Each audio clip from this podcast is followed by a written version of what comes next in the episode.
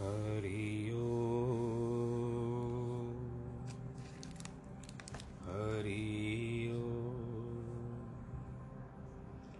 हरि ओ गुरुर्ब्रह्मा गुरुर्विष्णु गुरुर्देवो महेश्वरः गुरुर्साक्षात् तस्मै श्रीगुरवे नमः। विघ्नेश्वराय, वरदाय, सुरप्रियाय, लम्बोदराय, सकलाय, जगद्दिताय, नागाननाय श्रुत्यज्ञविभूषिताय गौरीसुताय, गणनाथ, नमो नमस्ते। नाहं वसामि वैकुण्ठे योगिनां हृदयेन च। मद्भक्तां यत्र गायन्ति तत्र तिष्ठामि नारद। जिस घर में हो आरती, चरण कमल चितलाय तहाँ हरि वासा करे, ज्योत अनंत जगाए। जहाँ भक्त कीर्तन करे, बहे प्रेम दरिया। तहाँ हरि श्रवण करे सत्यलोक से आए सब कुछ दीना आपने, भेंट करूँ क्या ना? नमस्कार की भेंट लो, जोड़ू मैं दोनों हाथ। शांताकारं भुजगशयनं, पद्मनाभं सुरेशं, विश्वाधारं गगनसदृशं, मेघवर्णं शुभाङ्गं लक्ष्मीकान्तं कमलनयनं योगिवृद्धानगम्यं वंदे विष्णुं भवभयहरं सर्वलोकेकनाथं मङ्गलं भगवान् विष्णु, मङ्गलं गरुडध्वज, मङ्गलं पुण्डरीकाक्षमङ्गलाय स्तनुहरि सर्वमङ्गलमाङ्गल्ये शिवे सर्वार्थसाधिके, शरण्ये त्र्यम्बके गौरी। नारायणी नमोऽस्तु ते। शान्ताकारं भुजगशयनं पद्मनाभं सुरेशम्। श्रीकृष्णगोविन्द, हरे मुरारे, हे नाथ नारायण वासुदेव श्रीकृष्णगोविन्द, हरे मुरारे, हे नाथ नारायण वासुदेव हे नाथ नारायण वासुदेव श्रीनाथ नारायण नमस्कृतं नरं चैव नरोत्तमम्। देवीं सरस्वतीं व्यास ततो जयमुदिरेद कृष्णाय वासुदेवाय हरे परमात्मने। प्रणतक्लेशनाशाय गोविन्दाय नमो नमः। ॐ नमो भगवते वासुदेवाय। यतन्तो योगिनश्चैन। पश्यन्त्यामन्यवस्थितं यतन्तोऽप्यकृतात्मानो नैनं पश्यंत चेतस। प्रिय श्रोतागणों, उन ग्यारहवें श्लोक से आरंभ कर रहे हैं। पंद्रहवा अध्याय आज। कहते हैं कि यत्न करने वाले योगी जन भी अपने हृदय में स्थित इस आत्मा के तत्व को जानते हैं। किंतु जिन्होंने अपने अंतकरण को शुद्ध नहीं किया है, ऐसे अज्ञानी जन तो यत्न करने पर भी इस आत्मा को नहीं जानते। जिनका अंतकरण निर्मल है, वे शास्त्र ज्ञान प्राप्त कर मनन और निधि ध्यासन पर अभ्यास कर अपने आप में आत्मदर्शन करते हैं।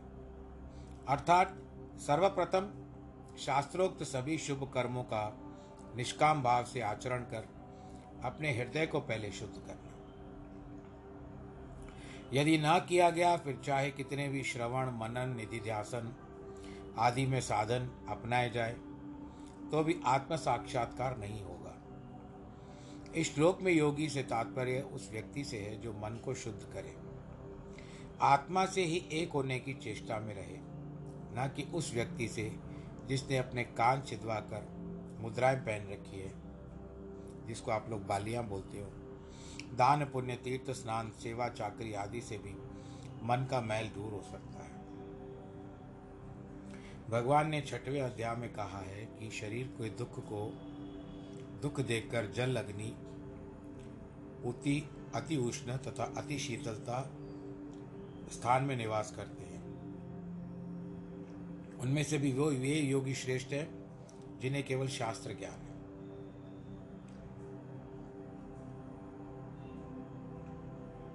उनमें से भी योगी श्रेष्ठ है जो केवल अग्निहोत्र और तीर स्नान आदि अन्य शुभ कर्म करते हैं। इसलिए अर्जुन, तू भी ऐसा ही योगी बन। उन योगियों से भी मुझे अपने मन में धारण कर श्रद्धापूर्वक मेरा ध्यान करते हैं उन्हें मैं सभी योगियों में श्रेष्ठ समझता हूँ। इस श्लोक श्लोक में अकर्ता मन का शब्द प्रयोग किया गया जिसका अर्थ है कि जो कृतज्ञ नहीं है जिस प्रभु ने ऐसी उत्तम मनुष्य योनि प्रदान की है, सभी सुख धन पदार्थ प्रदान किए हैं। उसका जो उपमार, उपकार नहीं मानते, वे कृतज्ञ हैं। उनके लिए आत्मा को जानना असंभव है, क्योंकि उनका विवेक जीवित नहीं है। उनके सभी उपाय यत्न कष्ट व्यर्थ हो जाते हैं। जैसे कोलू के बैल सारा दिन चक्कर काटता रहता है और दिन में कई मील चलता है। किंतु शाम को जब खोला जाता है तो वहीं पर खड़ा हुआ रहता है। खाली वो घूमता था। उसको लगा कि बहुत सारा मील मैं बहुत सारा आगे चलता गया मानो एक पग भी नहीं चला। मन सुखों के सभी प्रयत्न व्यर्थ हो जाते हैं। वे वास्तविक लक्ष्य तक पहुँचना तो दूर लक्ष्य के निकट भी नहीं पहुँच पाते। जो परमेश्वर, गुरु, संत, महात्मा तथा उपकार करने वाले माता और पिता आदि का मूल्य नहीं पहचानते, उनके उपकार को नहीं मानते, उनको मनमुख कहा जाता है। परम पद प्राप्ति के लिए सभी साधनाएँ इसी जन्म में ही की जा सकती है, क्योंकि आपको मनुष्य जोनी प्राप्त हुई है। भोग विलास की सामग्री तो कहते हैं, इसमें जो लिखा हुआ है, श्वानों और बिड़ालों को, यानी कुत्तों और बिल्लियों को भी मिल जाती है। उन्हें भी अपने घर बनाए हैं। उनमें निवास करते हैं। पक्षी जो होते हैं, पंछी जो होते हैं, वो घोंसलों में निवास करते हैं। सभी पशु पक्षी चूहे बिल में, सांप बिल में, कीड़े मकोड़ों को आहार, निद्रा, मैथुन आदि सब कुछ सुख प्राप्त होता है। किंतु ये जो मनुष्य योनि है, ये मुक्ति का द्वार बताया गया इसके दशम द्वार तक आपको पहुँचना है। उसमें भी यदि मुक्ति का प्रयास न किया गया तो आप अपना रजिस्ट्रेशन जो है, वापस से उसी चौरासी में करवा रहे हो। जहाँ से आप भटक भटक करके आए हो। इस मनुष्य योनि में पहुँचे हो। आपको वही चौरासी का चक्कर माना, में जाना पड़ेगा, और आप कृतज्ञ और पापी माने जाओगे। क्या कोई ऐसा चाहेगा कि कोई ठप्पा लग जाए? कोई भी नहीं चाहेगा। ठीक है, संसारिक लोग तो ठीक है, छोड़ के चले आएँगे, अंत समय हो जाएगा। परंतु ऊपर का संसार है, वो कैसे अपनाएगा? आपको किस भट्टी में जाना चाहते हो आप? इसके लिए उस नरक की भट्टी में जाने से पहले, ये मेरे अपने विचार में आपको बता रहा हूँ। उस नरक की भट्टी में जाने से पहले, आप यहाँ दुनिया की भट्टी में तप जाओ। सोने की तरह कुंदन होकर के निकलो। क्योंकि सोने को भी जब भट्टी में तपाया जाता है, अग्नि में तपाया जाता है तो उसकी जो मैल होती है, वो छूट जाती है और वो कुंदन बन करके निकलता है। तो इस तरह से हम यदि ऐसे निकलेंगे तो जो ठप्पा लगेगा, नहीं लगेगा वो।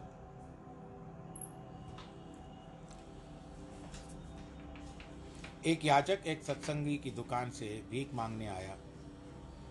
कहने लगा, निर्धन हूँ, पैसे दो। दुकानदार विचारवान था, पूछा, भाई, तू निर्धन कैसे है? माया का धन तो प्रारब्ध के अनुसार ही मिलता है। तू तो निर्धन नहीं है। मैं तुझे एक हज़ार रुपये देता हूँ। क्या तू मुझे अपनी आँखें निकाल करके देगा? याचक बोला, साई, ऐसे कैसे हो सकता है? दुकानदार ने कहा, तब कहा कि वह दो हज़ार देगा। फिर बढ़ते बढ़ते दस हज़ार तक पहुँचा फिर भी जो भिख मांगा था, वो अपनी आँख देने को तैयार नहीं हुआ। तब दुकानदार ने उसे समझाया, ऐसी चमड़ी की आँखों के लिए दस हज़ार तुमसे मिल, तुमको मिल रहे हैं, पर तुम देने को तैयार नहीं हो। ऐसे अमूल्य अंग भगवान ने तुझे प्रदान किए हैं। उसके लिए ईश्वर का आभार मान नहीं मानते हो। तू निर्धन बनकर के अपने आप को निर्धन कह रहा है। यह तो परमात्मा के किए गए उपकार का अपमान है। कृतज्ञता है। एक ज्योतिषी के पास एक व्यक्ति ज्योतिष विद्या सीखने के लिए गया। बारह वर्ष उसके पास शिक्षा ग्रहण की। गुरु ने भी मुक्त हृदय से उसको विद्या दान दिया और वह प्रवीण भी हो गया। सीखना सरल बात है, किंतु व्यवहार में लाना बड़ा कठिन होता है। उस विद्या को व्यवहार में लाने के लिए गुरु ने कहा कि यहीं रह जाओ तो तुम्हारा अभ्यास और मज़बूत हो जाएगा। वह वही रहकर ज्योतिष का काम चलाने लगा। अच्छा नाम होने लगा उसका। पैसे भी अच्छे मिलने लगे। तब मन में सोचा, अब तो परिश्रम कर रहा हूँ। गुरु तो पलंग पर सोया रहता है। फिर भी मेरी सारी कमाई तो गुरु ही ले लेता है। मैं ऐसा क्यों करूँ? अब मैं गुरु से विदा लेकर के चला जाता यह न सोचा कि गुरु का उसका, कितना गुरु का उसके ऊपर कितना उपमा, उपकार था। गुरु तो अंतर्यामी थे, ज्योतिष विद्या में भी निपुण थे। अत्य शिष्य की आंतरिक भावना को जान गए वो। एक दिन शिष्य बोल पड़ा, गुरुदेव, घर से निकल करके बहुत दिन हो गए अब अनुमति दीजिए तो मैं घर लौटूं। गुरु का प्रारंभ तो उसके साथ था। फिर उसके पास विद्या भी थी। वह चला गया। शिष्य ने घर जाकर ज्योतिष का व्यवसाय आरंभ किया। किंतु प्रतिदिन एक रुपए से ज़्यादा कमा नहीं पाया। उसने गुरु के प्रति कृतज्ञता व्यक्त नहीं की और इसके लिए उसकी विद्या फलीभूत नहीं हुई। यदि गुरु प्रसन्न होकर कुछ समय के लिए उपरांत उसके जाने की स्वयं अनुमति दे देता था तो शुभाशीष भी प्राप्त हो सकती थी। प्रत्युत उसकी विद्या से उसे संपन्न भी बना देती इसी प्रकार कई युवक सेठ के यहाँ काम सीखने जाते हैं, परंतु काम सीखकर उससे अलग हो जाते हैं और उसी क्षेत्र में अपना व्यवसाय शुरू कर देते हैं। क्या ऐसे लोग संपन्न होंगे? वे ही सुखी संपन्न है जो सेठ के प्रति कृतज्ञ होकर अपनी प्रसन्नता, उसी की इच्छा से जो अलग हो, अन्यथा आजीविका मात्र निकाल पाएँगे। आगे नहीं बढ़ पाएँगे। इस मानव जीवन का मूल्यांकन करना है तो सदैव परमात्मा का उपकार मानना चाहिए। यदादि जगतम यदाति जगत यद्यात्य गतम, यद्यादि जगतम तेजो, जगत, जगदा सहते किलम, यच्चंद्र मसीच्याग्नो तेजो विधि मामकम। सूर्य में स्थित है, अक्षर थोड़े जुड़ गए थे। सूर्य में स्थित जो तेज अखिल जगत में प्रकाशित करता है, वो तेज चंद्रमा और अग्नि में है। उसको तो मेरा ही तेज जान।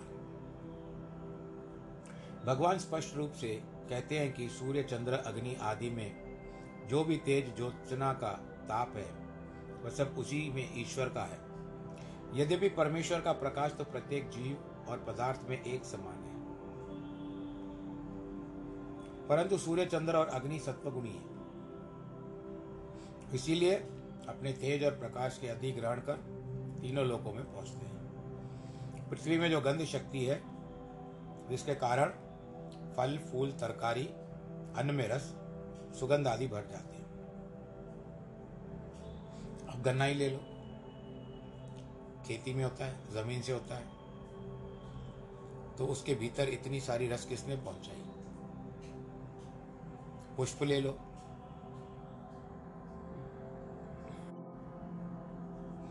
उसके भीतर उसके, उस सुगंध कैसे पहुँची? हम तो विभिन्न प्रकार के जो मिलती है ना, इत्र इत्यादि मिलते हैं, जो परफ्यूम लगा करके घूमते हैं, उसके पीछे हम तक राज तक नहीं गए। हमको तो ये परफ्यूम अच्छी लगती है। हमको तो ये सुगंध अच्छी लगती है। हमको ये इत्र अच्छा लगता है। इत्यादि। पर उसके पीछे बनाने वाला और वो वस्तु कहाँ से आती है, हम तो बाज़ार से खरीद के आते हैं। कब बनाया? क्योंकि हम बोलते हैं, आम, हमको आम खाना है गुटली थोड़ी गिनेंगे हम।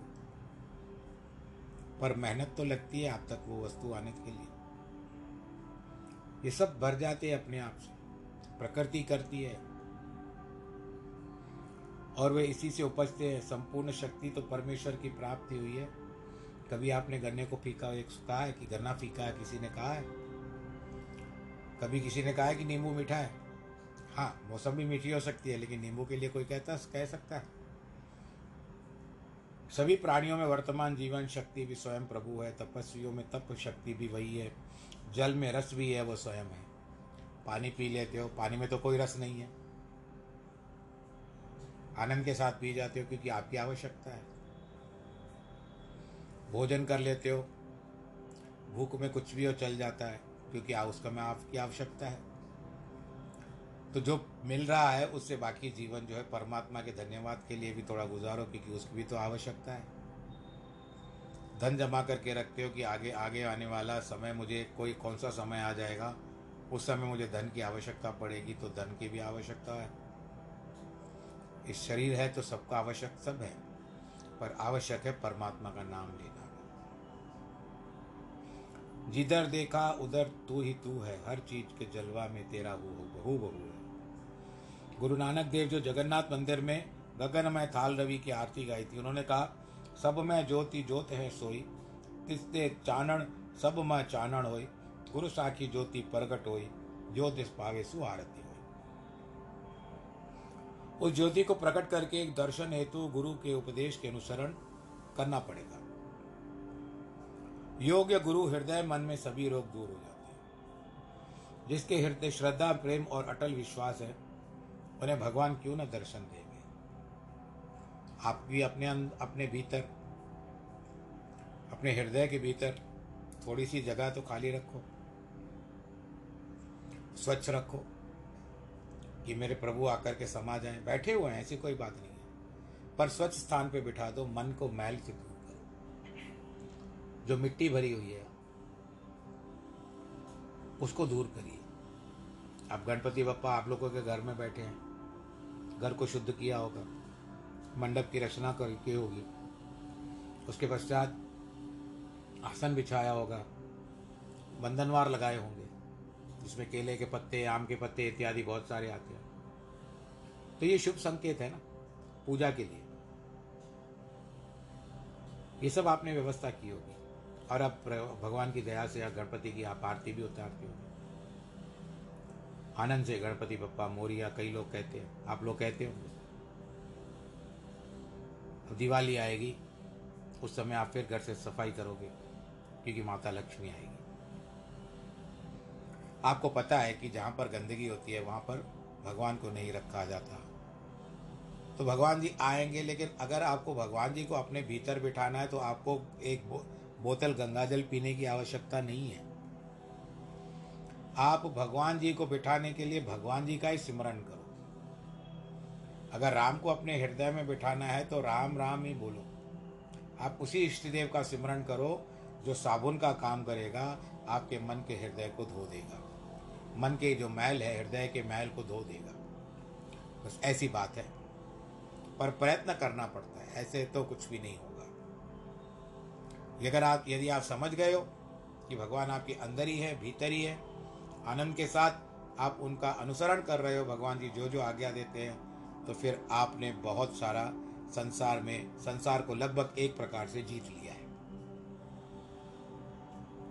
गामा विश्व तो भूतानी, दारा में हम मोदसा पुष्प, पुष्णाणी चौषधि, सर्वा मोमो भूत्व रसात्मक, मैं ही पृथ्वी में प्रवेश कर अपनी शक्ति से सभी जीवों को धारण करता हूँ।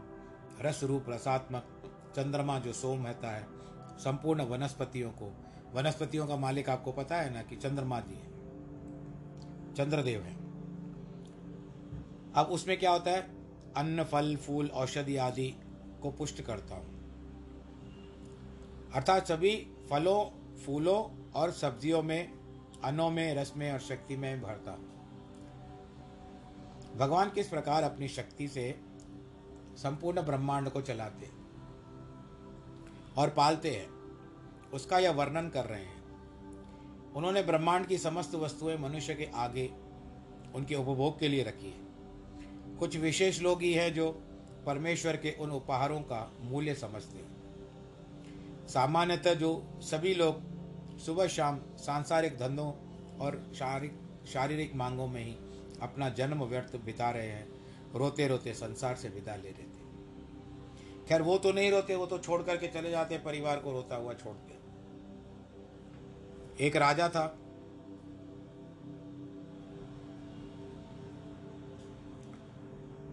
अब राजाओं के होने से भी क्या होता है?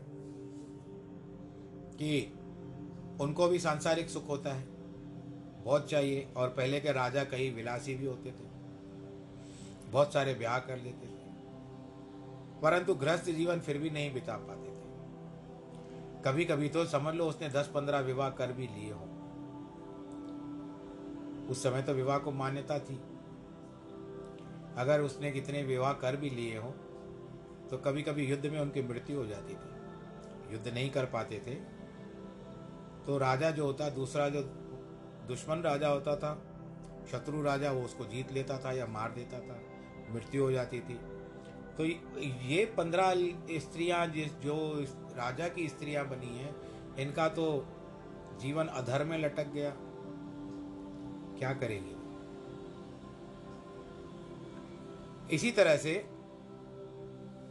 ये सांसारिक बातें जो होती है, वो कभी कभी पल्ले नहीं पड़ती है। इसके लिए हमको खोज खबर रखनी पड़ती है।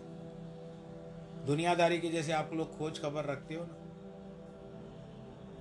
कि आज फलाने के घर में ये हुआ, वो हुआ, इस तरह से बातें करते रहते हो। खोज खबर रहते हो। तो आज कभी भी परमात्मा के प्रति भी हम भी समाचार पत्रों में पढ़ते हैं कि आज फलाने स्थान पर ये हुआ, फलाने स्थान पर वो हुआ। तो आप तक समाचार पहुँचाने के लिए वो पत्रकार कितना दिन रात लगे रहते हैं। तो हम भी अपने को अग्रणी करके इन बातों का विचार करके कि हम भी प्रभु के प्रति आस्था उत्पन्न करें कि भगवान क्या जो भी कर्तव्य है, कर्म करते हैं भगवान, उसके अनुसार हम भगवान जी की भी खोज खबर रखें। भले आपको संसार मूर्ख कहे कि सारा दिन नाम जपता रहता है, लोटा, घंटी लेकर के बजाता है, माला लेकर के थे, लेकिन संसार के दो लोग तो हैं। संसार दो धारी तलवार है। आपके पास साथ यहाँ भी प्रसन्न नहीं रहेंगे, आपके साथ वहाँ भी प्रसन्न नहीं रहेंगे। आप जो भी उपाय करोगे, उस पर कुछ ना कुछ तो टीका टिप्पणी करने वाले हैं ही है। तो इन चार लोगों को दिखाने के लिए आप इतना सारा आडंबर जो रच रहे हो, राग द्वेष में भटक रहे हो, इसका क्या अर्थ है? अब कोई बहू है, विचार करिए, शादी करके आई है, उसको इतना अनुभव नहीं है। दुनियादारी चलाने का, क्योंकि उसके, वो माँ के छत्र छाया में पल करके आई थी। वहाँ पर उसकी माँ ने उसके सारे साजो समाज तैयार करके रखे थे। परंतु ससुराल में तो वो सब नहीं मिलेगा। अगर कुछ आपकी माताएँ, आप जैसी कुछ बहनें जो हो, वो उन सासों जैसी हो, माताओं जैसी हो, कि बहू को भी बेटी जैसे रखे या बेटी को भी बहू जैसे रखे, इस तरह से जो भी वाइस वर्षा जैसे बोलते हैं, एक दूसरे के प्रति जो रिस्पेक्ट होती है आदर मान होता है, वो रखे तो कितना अच्छा हो जाएगा। परंतु यहाँ तो बहू होती है। अनुभव नहीं है। धीरे धीरे सीखती है। उस माहौल में आती है, उस वातावरण में आती है कि परिवार वालों का क्या क्या नियम है, किस तरह से करना चाहिए। तो यहाँ पर हम उस बात पर विचार करते हैं कि फ़र्ज़ करो कि कोई गृहस्थ जीवन है, कोई गृहस्थी है परिवार में, समझ लो एक पुरुष है, उसकी पत्नी है, और उसके बाद सास है या ससुर जी है। ससुर या सास में से एक ही है। दोनों में से कोई भी एक समझ लो जो बड़ी बड़ी उम्र का है। और उसका स्वास्थ्य अनुकूल नहीं रहता बड़ी उम्र वाले का। कुछ ना कुछ तो लगा रहता है। और यदि एक दिन तबीयत खराब हो जाती है तो उस समय कहते हैं, अरे, इसको जल्दी अस्पताल ले जाओ। अस्पताल में भगवान न करे, उसका संसार से नाता टूट जाता है, मृत्यु को प्राप्त हो जाता है। अब इन लोगों ने इन लोगों ने तो अपना कर्तव्य पूरा किया। उनको अस्पताल पहुँचाया, भरसक प्रयास किया, परंतु जाने वाला तो चला गया। तब लोगों में बातें शुरू होती हैं कि सारा दिन अपने कामों में लगे रहते हैं, उन बड़ों के लिए कोई चिंता नहीं है, उसको अस्पताल में उठा करके फेंक दिया, देख भी रहे थे कि उनका अंतिम समय था, और फिर उन्होंने क्या किया, अरे कम से कम बेचारा घर में या बेचारी घर में तो रहते। कम कम से कम मुख में गंगा जल तो पड़ता। कम से कम भगवत गीता का ज्ञान का कुछ शब्द तो प्राप्त होता। तुलसी का पत्ता जाता और प्राण अच्छे तरीके से निकल सकते थे। देखो, आजकल के बच्चों को कौन कहे? अब ठीक है, अब क्या कर सकते हो? गई हो गई बात। सुननी तो पड़ी बात। ये ये रही एक धार। दो धार की बात हम दूसरी आ आते हैं। हम इसको अब दूसरे तरीके से देखते हैं, क्योंकि सिक्के के दो पहलू होते हैं। हम दूसरे तरीके से देखते हैं। फ़र्ज़ करिए कि इन लोगों ने सुन रखा है कि फलाने वालों ने, अभी ये जो भी इनके घर में रुग्ण है, यानी बीमार है, वो अभी तक बीमार चल रहा है, और डॉक्टरों ने कहा कि अब आप जैसे करना चाहते हो। तो अब इनके घर में अभी वो अस्पताल नहीं गए हैं। उन्होंने सुन रखा था कि फलाने के साथ ऐसा हुआ। तो क्यों ना अभी डॉक्टर ने जवाब दे दिया है या कुछ भी कहा है? तो हम उसको क्यों ना ऐसे बोला जाता है कि पृथ्वी पर सुला देना चाहिए, गौदान करवा देना चाहिए, मुख में तुलसी डल डालना चाहिए, अंत समय में गंगा जल डाल देना चाहिए। किसी भी श्लोक का, एक भागवत का श्लोक या भगवत गीता का या रामायण का जो भी होता है, ये सब उसके कान में बोल देने चाहिए, भगवान का दर्शन करवा देना चाहिए। अंतकाल का जो भी दान वो करवा दो। ये सब करवा दिया। अब करवा तो दिया। पृथ्वी पर लेटा दिया। अब सारी रात पृथ्वी पर वो जो लेटा हुआ है, उसकी मृत्यु नहीं हो रही है। उसका मन न जाने कहाँ अटका हुआ है। जिसके कारण अब फिर पास पड़ोसी आएँगे, आकर के देखेंगे, अरे अरे, बेचारे, रात भर इसको सुला करके रखा, धरती पर अब तक प्राण नहीं गए। इनको तो अनुभव ही नहीं है बच्चों को। कम से कम अस्पताल तो पहुँचा देते, कम से कम डॉक्टर सेवा करते वहाँ पर। नर्स सेवा करती, ऐसी वैसी बातें बना करके निकल जाते तो अब सिक्के के किस पहलू को आप पकड़ोगे? चलो, हम मानते हैं कि आप लोगों में से कोई भी ऐसा नहीं होगा, पर कुछ तो होंगे। आपसे हटकर कोई तो लोग होंगे जो इन बातों को संसार में देखते होंगे आप लोग। परमेश्वर प्रत्येक पदार्थ में अपना सत्ता स्थापित करता है, परंतु हम उसे भूलकर पशुवत जीवन व्यतीत करते हैं। हमारा तो कर्तव्य है कि जिस परमात्मा की ज्योति और शक्ति हर एक जीव के पदार्थ और पदार्थ में है, उसे स्मरण कर, उसका आभार मानकर, उसके दर्शन के लिए प्रयत्न करें, न कि उसके उपकार को भूलकर, लोक भी गंवा दे और परलोक भी गंवा दे। माया भी नहीं मिलेगी राम भी नहीं मिलेगा। अहम वैश्वानरो भूतवा प्राणिनाम देहमाश्रित प्राणापान समोह समायुक्तम पचाम्यन्नम चतुर्विधम मैं ही सभी प्राणियों के शरीर में स्थित होकर प्राण और अप, अपान से संयुक्त होकर जठराग्नि जिसको वैश्वानर भी कहते हैं वो रूप होकर चार प्रकार के चतुर्विधम अर्थात भक्ष भोज लेह चोष अन्न को पकाता हूँ। चार प्रकार के पदार्थ कहे गए हैं। उसमें भक्ष्य पदार्थ हैं। कोई लोग उसको खाद्य भी बोलते हैं, जिन्हें चबाकर खाना पड़ता है, रोटी, चावल आदि। भोज अर्थात पेय पदार्थ है, उनको पिया जाता है। उसमें दांत नहीं लगते हैं। लस्सी, दूध आदि, और आज के तारीख में आपके कोल्ड ड्रिंक्स तीसरा होता है ले जिसे चाट कर खाया जाता है, चटनी, मधु आदि शहद चोश जिन्हें चूस करके खाया जाता है। उसका स्वाद लिया जाता है। गन्ना, नारंगी, संतरे, मौसम्बी। भगवान कहते हैं, इन चार प्रकार के खाद्य पदार्थों को शरीर के भीतर पचाने वाली जठराग्नि में ही ये चारों प्रकार के खाद्य पदार्थ अमृत रूप है। इस प्रकार यह वैश्वानर या जठराग्नि और सोम दोनों समस्त संसार के रूप हैं। जो प्राणी यह ध्यान करता है कि सारा ब्रह्मांड खाने वाले और खाद्य रूप मैं हूँ, वह अग्नि और सोम से ही निर्मित हुआ है। उसे किसी प्रकार का अन्न दोष नहीं लगता। अर्थात अन्न में जो अपवित्रताएँ हैं, उसका पाप भी उसको नहीं लगता। भगवान जी को इसके लिए कहते हैं कि भगवान जी को अर्पण करके आप भोजन करिए। महात्मा शेवादास ने अपने अनुभवों से आशावरी नामक पुस्तक में कहा है कि जब मृत्यु सिर पर दिखाई देती है तो लगता है कि बचना मुश्किल होता है। हो जाए, हो गए। तभी स्मरण होता है कि कुछ दान पुण्य करना चाहिए। किंतु जब शरीर में शक्ति थी, श्वास ठीक प्रकार से चल रहे थे, उस समय भाई तुम्हारे मन में विचार क्यों नहीं आया? कि मैंने अमूल्य जीवन प्राप्त किया है। उसका कुछ मुझे कर्जा भी तो चुकाना है। मरते समय जो कोई बात नहीं मानेगा, स्वतः विवश होकर पड़ा रहने का जिन्हें पुत्र, पुत्री, संबंधी, पति आदि सभी कुछ दिया है, वे एक बात भी नहीं मानेंगे। धर्मशास्त्र कहते हैं कि जो कुछ करना है, इसी जन्म में कर लो। जब तक शक्ति है, सामर्थ्य है, तब कर लो। अन्यथा यमराज के सम्मुख आप दोषियों के गिनती में आ जाओगे। और वहाँ पर आपका कोई कारण भी नहीं सुन, सुना जाएगा।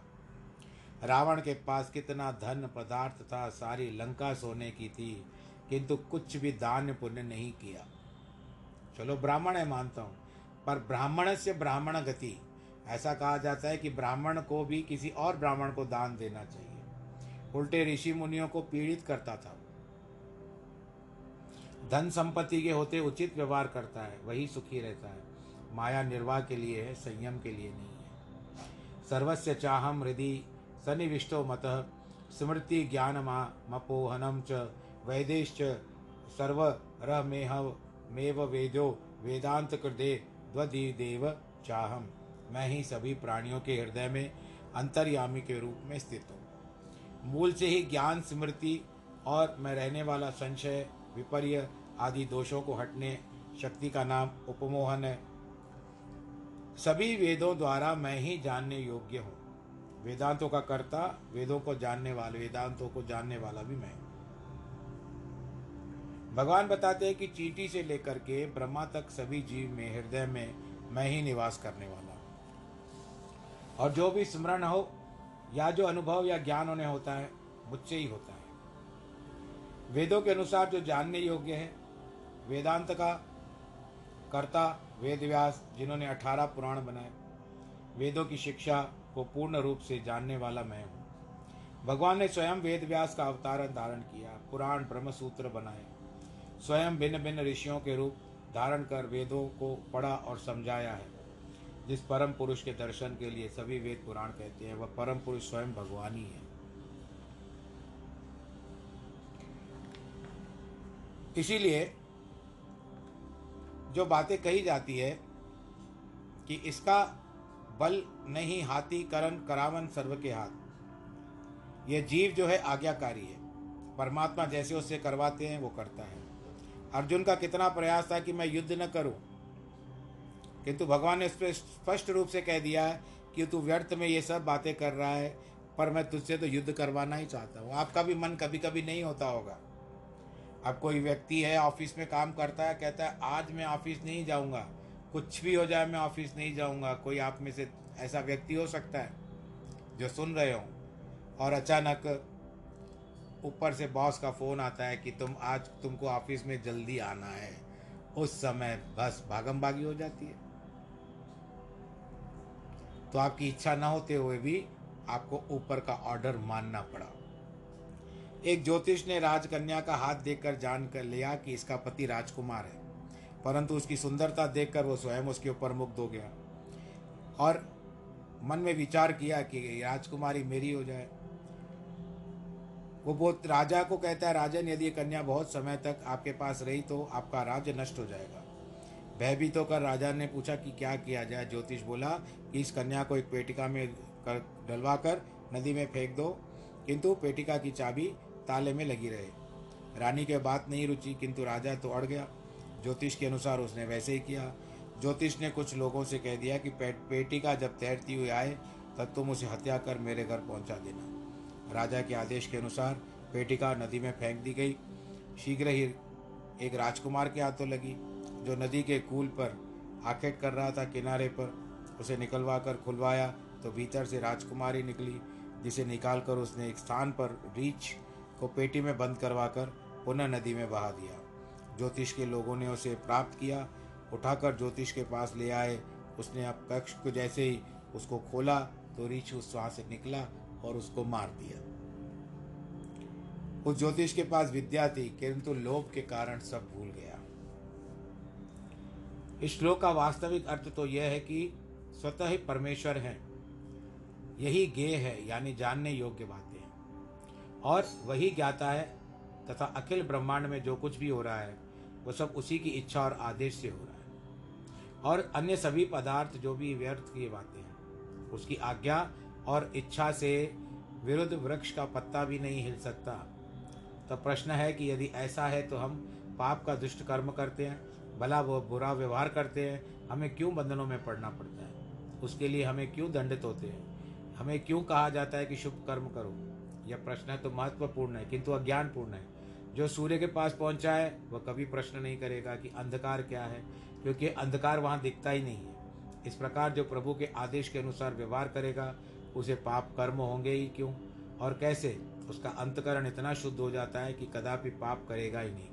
भगवान की कौन सी आज्ञा है जिसका हम अनुसरण करना है? उसका उत्तर है, वेदों में जो बताया गया है, शास्त्रों, पुराणों और स्मृतियों में जिन कर्मों के कर्णों का आदेश दिया गया है, वही उसकी आज्ञा है। वह आज्ञा है कि धर्म के अनुकूल व्यवहार करो, अधर्माचरण विचार मत करो। मनुष्य की इच्छाएँ तो कभी खत्म होने वाली नहीं है। अतः जो व्यक्ति एक परमेश्वर की इच्छा से चलता है, वही विजय को प्राप्त होता है। जब रावण मरण के निकट था, तब उसने कहा, मेरी छह इच्छाएँ थी, परंतु एक भी पूरी नहीं हुई। मैंने सभी इच्छाएँ मन में लेकर संसार से जा रहा हूँ, क्योंकि मैंने ईश्वर से वैर किया था।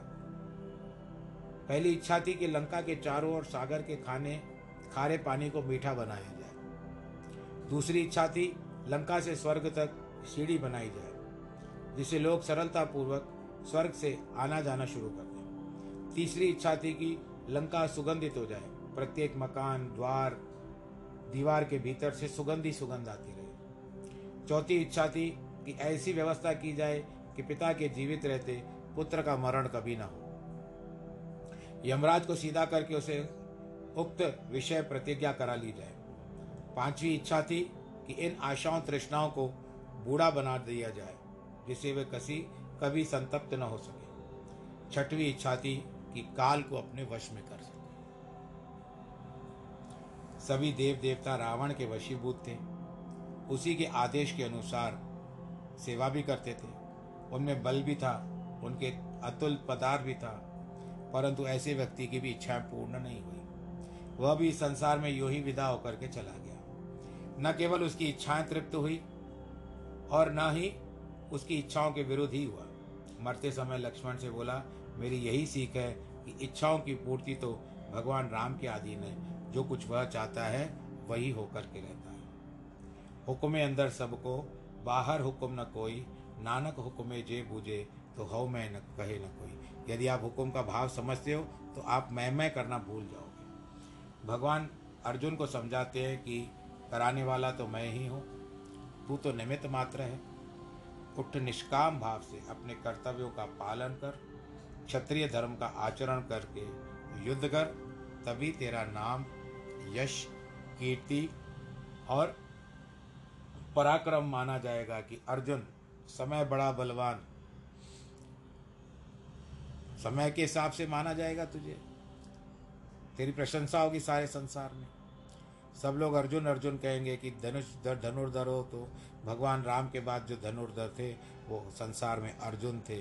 त्रेता युग में भगवान राम जी थे और द्वापर युग में भगवान श्री कृष्ण के सखा अर्जुन थे। तो ये सारी बातें हमारे साथ संलग्न होती परंतु प्रयत्न यही करना चाहिए कि जो हम सुनते हैं, उसका मनन भी आवश्यक है। यहाँ से सुना और वहाँ से कान से निकाल दिया तो फिर कल आप वहीं के वहीं रह जाओगे।